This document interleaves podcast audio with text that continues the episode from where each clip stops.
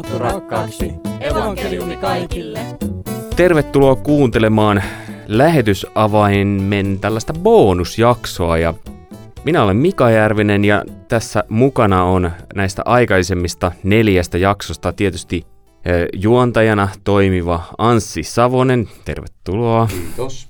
Ja täällä keskustelemassa on kaikissa näissä edellisissä neljässä ollut apulaislähetysjohtaja Teijo Peltola. Tervetuloa. Kiitos. Hei, nämä oli nyt nämä, tämä oli mun mielestä tosi hienoa, kun te teitte nämä neljä, äh, mitkä oli selkeästi samaa sarjaa olevaa, eli nämä niin sanotusti ilman suunnat, ilman Messiasta olevat, ilman evankeliumia olevat, ilman raamattua olevat ja ilman vapautta olevat. Anssi, nyt kun sä teit nämä, niin avautuko sulle tästä jotain uusia puolia? No sanotaanko, että kirkastu varmaan jotakin. Kirkastu varmaan jotakin, että kun kansanlähetyksessä ollaan niin kuin suuressa mukana, niin on paljon kaiken näköistä, mutta että se ehkä avautui mulle, että mikä kaikki liittyy niin kuin, niin kuin kaikkeen ja erilaisia sanotuksia. Että meillä on puhuttu paljon idän työstä ja sitten se idän työ on näyttäytynyt niin tuommoisena äh, pikkupussiin lastautumisena ja mennään tuosta vähän rajan yli epämääräisiin olosuhteisiin, niin se näiden ohjelmien tekemisen aikana niin kuin linkitty mun selkeästi tähän vainoamisen kulttuuriin, vainottuihin kristittyihin, vapauden teemaan, mikä siinä tavallaan niin kuin, joku puoli aina unohtuu, kun tulee joku tietty niin kuin semmoinen lihasmuisti tai, tai tuntuma johonkin työhön, niin ai niin, tämä liittyy tähän. Ja sitten toinen, toinen, minkä jaan heti tähän, niin tuo raamatun tärkeys, että, että kun puhuimme kolmannessa ohjelmassa tästä ilman raamattua olevista ja, ja sitten, sitten neljännessä ohjelmassa ilman vapautta olevista, niin mones, monissa tuli esille se, että kaikki tarvii raamattua. Ne, jotka ei vielä ole omalla kielellään lukenut raamattua, mutta myös ne, jotka on jotenkin ahdingossa vainottuina, nekin tarvii raamattua. Niin kuin nämä lukee tästä otsikkoina, että ilman raamattua olevat ja ilman vapautta olevat ja niin edespäin, niin helposti ajattelee, että okei, tämä on se alue kartalla ja tämä on se alue kartalla, mutta sitten nämä onkin vähän niin kuin hyvin paljon limittäin ja vai mitä teidän? Joo, ne on vähän niin kuin horisontaalisia myöskin, että ne on toisaalta on painopisteitä ja sitten kun me fokusoidaan yhteen vaikka, vaikka ilman evankeliumia olevista, niin me puhutaan saavuttamattomista kansoista, joissa, tai kansanryhmistä, joista, joista ehkä alle pari prosenttia on, on kristittyjä tai ei ole äidinkielistä seurakuntaa tai kirkkoa tai, tai, tai ilman raamattua olevat, niin, mutta mut ne, on, ne on tavallaan niistä, niistä erityisesti ilman evankeliumia olevat ja ilman raamattua olevat, niin ne on tämmöisiä niin kuin kaiken läpäiseviä painopisteitä.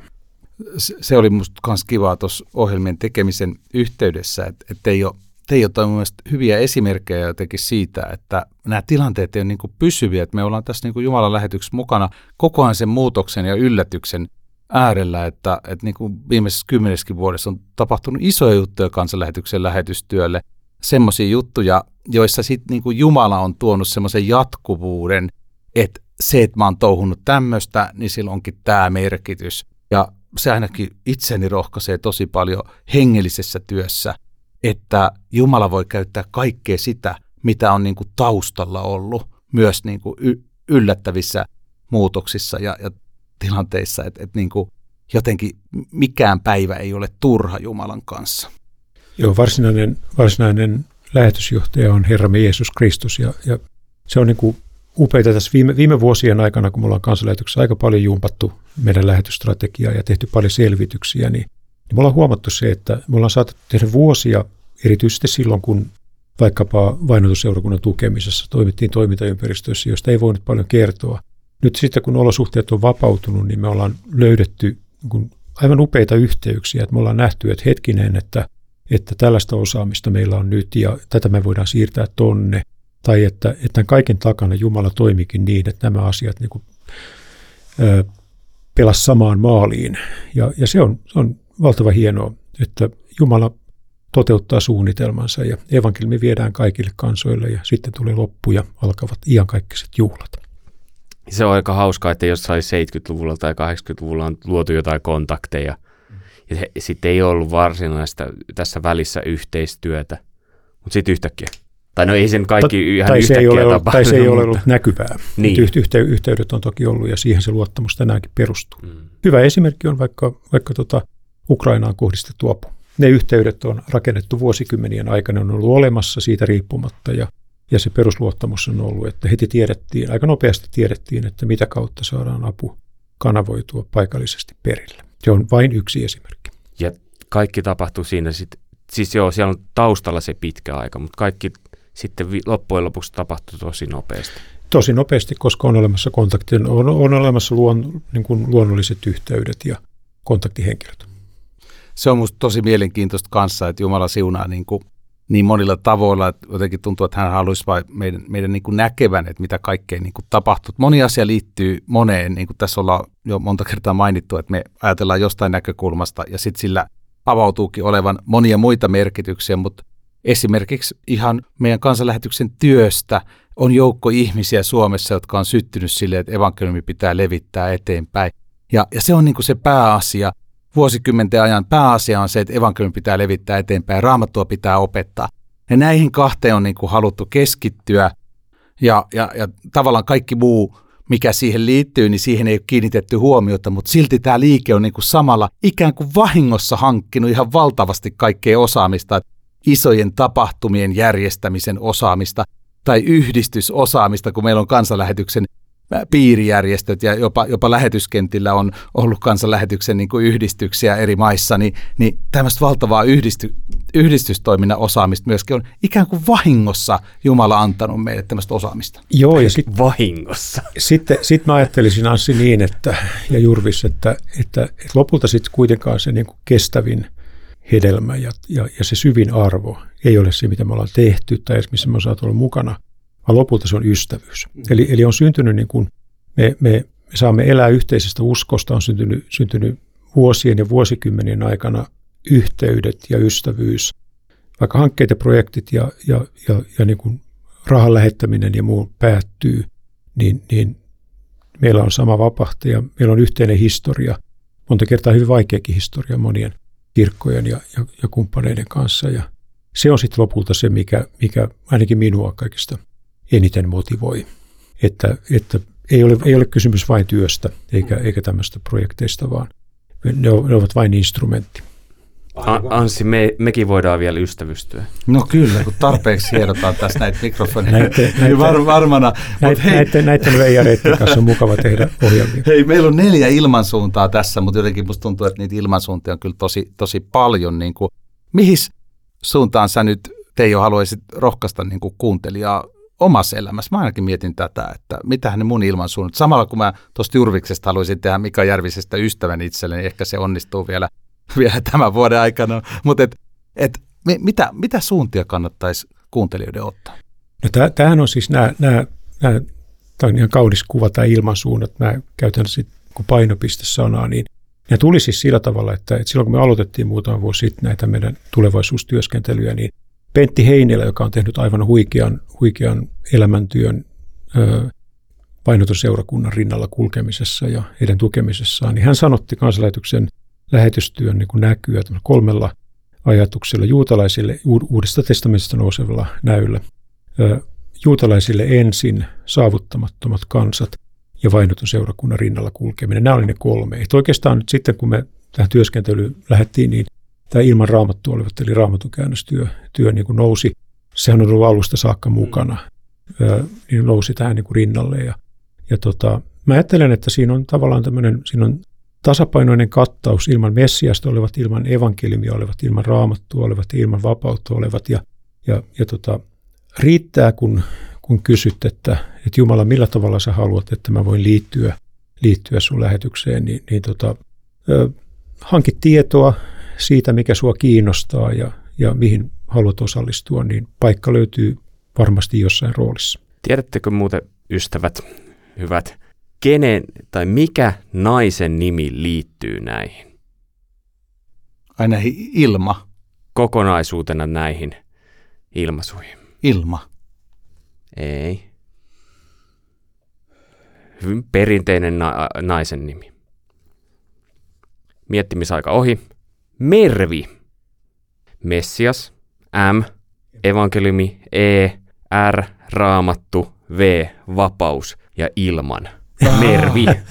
Hyvä Mervi. Tämä pitäisi julkaista Mervin päivänä, tämä ohjelma. Niin.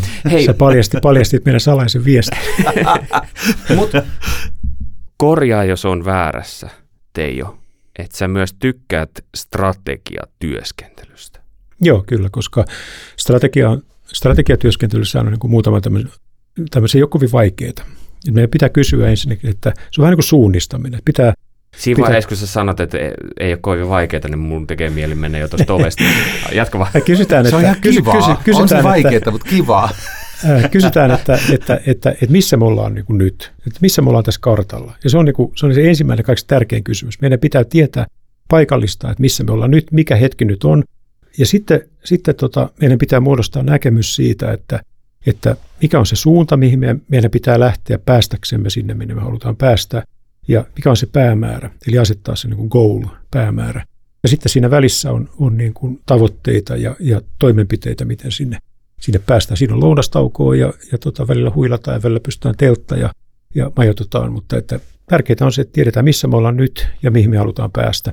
Mikä on se muutos, joka me halutaan saada aikaan. Se on totta, että mä, mä tykkään strategiatyöskentelystä, koska silloin minusta on tärkeää se, että meillä on niin kuin kirkas ajatus siitä, että mistä tässä kaikessa oikein on kysymys. Ja oikeastaan mä kysyin senkin takia tämän kysymyksen, että se työskentely on ollut tärkeää. Mutta entäs nyt sitten, kun tämä on ollut valmis, mä kysyin Anssilta ensiksi, että minkälaisia huomioita se on tehnyt näiden radio-ohjelmien jälkeen. Mutta onko sulla ollut jotain ahaa-elämyksiä nyt, kun tämä on ollut valmis? No tavallaan siis äh, tämähän on niin kuin nämä painopisteet tai ilmasuunnat, niin ne ovat vain instrumentti. Sitten meillä on, meillä on niin kuin linjaukset, niin kuin painopisteet ja suuntaviivat. Ja sitten meillä on strategiset tavoitteet ja niiden edellyttämät toimenpiteet. Ja, ja siis mun työni ulkomaatyön johtamisessa on, on tavallaan jatkuvasti sitä toimintaympäristön lukemista, yhteistyökirkkojen, yhteistyökumppaneiden ja meidän lähetystyöntekijöiden kuulemista. Ja me arvioidaan, itse asiassa me tehdään pienimuotoisesti, kaik, pienimuotoisesti kaikilla meidän työalueilla ja kaikissa meidän yhteistyökumppanuuksissa me tehdään tämmöinen vuosittainen työskentely, jossa me päivitetään tätä nimenomaan sitä, että, että missä me ollaan nyt ja mikä meidän rooli, mihin kansanlähetyksen lähetystyötä erityisesti tarvitaan. Ja, ja nyt, nyt mä ajattelen, että me eletään sellaista aikaa, että, että, että meidän on ajateltava, että myöskin sitä optiota, että entä jos me emme enää voikaan johonkin maahan lähettää työntekijöitä, mitä me sitten tehdään, että, että, että seurakunta kuitenkin ja kirkko voi, voi hyvin ja, ja tavallaan tehdä oikeita asioita oikeaan aikaan oikeiden kumppaneiden kanssa. Ja Hyvä kuulija, että oot varmaan huomannut, että tämä on ehkä vähän rennompi versio lähetysavaimesta kuin normaalisti, niin Se johtuu susta. Me, me ollaan Teijon kanssa pönöttäjiä. ei, ette ole, ette ole. mutta sen takia niin mä kysyn ton äskeisen kysymyksen vielä uudestaan. Et kun te olette valmistellut strategian ja nämä neljä ilmansuuntaa, ja nyt se on jo elänyt hetken aikaa, niin onko se herättänyt sussa jotain ahaa-elämyksiä henkilökohtaisella tasolla? Ootko sä huomannut lähetystyöstä vaikkapa jotain, nyt kun se on elänyt tämä strategia hetken aikaa? Anssi on, on, on Me, me, me, ollaan, me, ollaan, me ollaan elävän Jumalan niin kuin palveluksessa ja me tehdään tätä työtä rukoillen jatkuvasti. Ja, ja no mä oon oivaltanut sen, että, että kun me ollaan tehty siis näin rukoillen, harkiten parasta, parasta ymmärrystämme käyttäen, yrittäen ymmärtää, mitä maailmassa tapahtuu ja mikä hetki nyt on, niin, niin, niin tota, se on ollut rohkaisevaa nähdä, että, että kyllä me aika usein ollaan niin kuin osuttu kohdalleen. Mutta sitten, sitten on aika tärkeä tämmöinen niin kuin, niin kuin, ikään kuin pelastushistoriallinen ja, ja, ja niin kuin Jumalan valtakunnan työhön ja lähetykseen liittyvä asia on se, että, että asioilla on myöskin aikansa. Ja jotkut hetket voivat mennä ohi, tai aika ei ole vielä, tai aika meni jo. Ja tämä on sellainen, jossa, jossa niin kuin mä koen välillä vähän tuskaakin, että, että, että me osataan lukea tätä tilannetta oikein ja tilanteita oikein. Mutta sitten on huomannut kyllä sen, että, että, että Jumala antaa ihmisiä, Jumala antaa myöskin resursseja ja, ja tavallaan se niin kuin resonoi sen kanssa, että, että, että näyttää siltä, että hän arvostaa sitä, miten me tehdään silloin, kun me yritetään hoitaa työmme mahdollisimman hyvin. Mulla tulee semmoinen lämmin mieli tuosta niin aha-elämyksestä ja oivalluksesta. 2017 valmistui tämä meidän yleinen strategia kansanlähetyksessä ja sitten se oli varmaan jo valmistunut tai, tai ihan valmistumassa, mutta et meillä oli jo niinku tuttu sana tämä meidän siinä strategiassa syntynyt raamattu rakkaaksi. Evankeliumi kaikille, sitä me niinku hoettiin toisille. Me oltiin kauhean innostuneita, mutta yhtenä päivänä Teijo Peltola tuli palaveri vielä niinku entistäkin innostuneempana. Ja Teijo sanoi, että oletteko te tajunnut, että että et se evankeliumi kaikille, se evankeliumi kaikille, niin se sisältää myös ajatuksen niin kuin kaikista tämän maailman ihmisistä, sinusta ja minusta. Et, et, et siihen asti apulaislähetysjohtaja oli miettinyt sitä tietenkin ää, ilman evankeliumia olevien näkökulmasta pääsääntöisesti siitä, että missä on ne kansat, missä on ne joukot, joille meidän pitää kansanlähetyksenä, joiden parissa meidän pitää tehdä työtä. Mutta yhtenä päivänä Teijo tuli palaveriin se tarkoittaa sinua ja minua, jokaista ihmistä, evankeliumi kaikille. Niin tämmöinen lämmin muisto mulla on. Joo, evankeliumi, tämä on, on tietyllä tavalla tämä Jumalan valtakunnan työntekijän niin kuin kysymys, että, että miten itse elän evankeliumista. Se on juuri näin. Evankeliumi koskee myös, myös minua ja sen oppii viimeistään siinä vaiheessa, kun tulee mittarilukemat vähän isommiksi. Tuossa kolmannessa ohjelmassa Teija sanoi, että Jumala puhuu myös minun kieltäni. Ja se oli mulle niin kuin semmoinen oivallus ja toivon, että t- t- tätä kuuntelevalle se olisi myös oivallus. Jeesus puhuu sun kieltä, hyvä ystävä. Hei, kuunnellaan muuten toi Teijan, se, siellä oli yksi bonuskysymys vielä. En muista yhtään mikä se oli, mutta kuunnellaanko no, se? tuplataan. tuplataan tähän loppuun sen verran.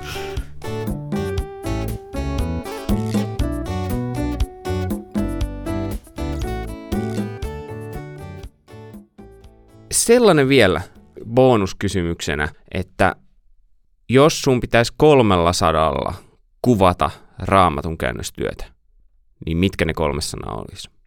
Nopeasti ajatellen tuli tällaiset kolme sanaa mieleen. Yhteys, rikkaus ja rakkaus. Rikkauteen haluan vielä sitä kommentoida, että siinä on nimenomaan kyse siitä, kuinka Jumalan sana, raamattu, on niin rikas. Kiitos.